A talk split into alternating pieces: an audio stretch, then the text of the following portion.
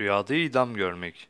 Borçlu bir kişinin rüyada boynunun vurulduğunu görmesi, onun borçlarından kurtulacağına, borçlarını herhangi bir şekilde ödeyeceğini işarettir. Rüyasında tanıdığı birinin idam edildiğini görmek, o kişinin sıkıntılarının giderileceğine ve sevinçli günlere ereceğini işaret eder şeklinde yorumlanır.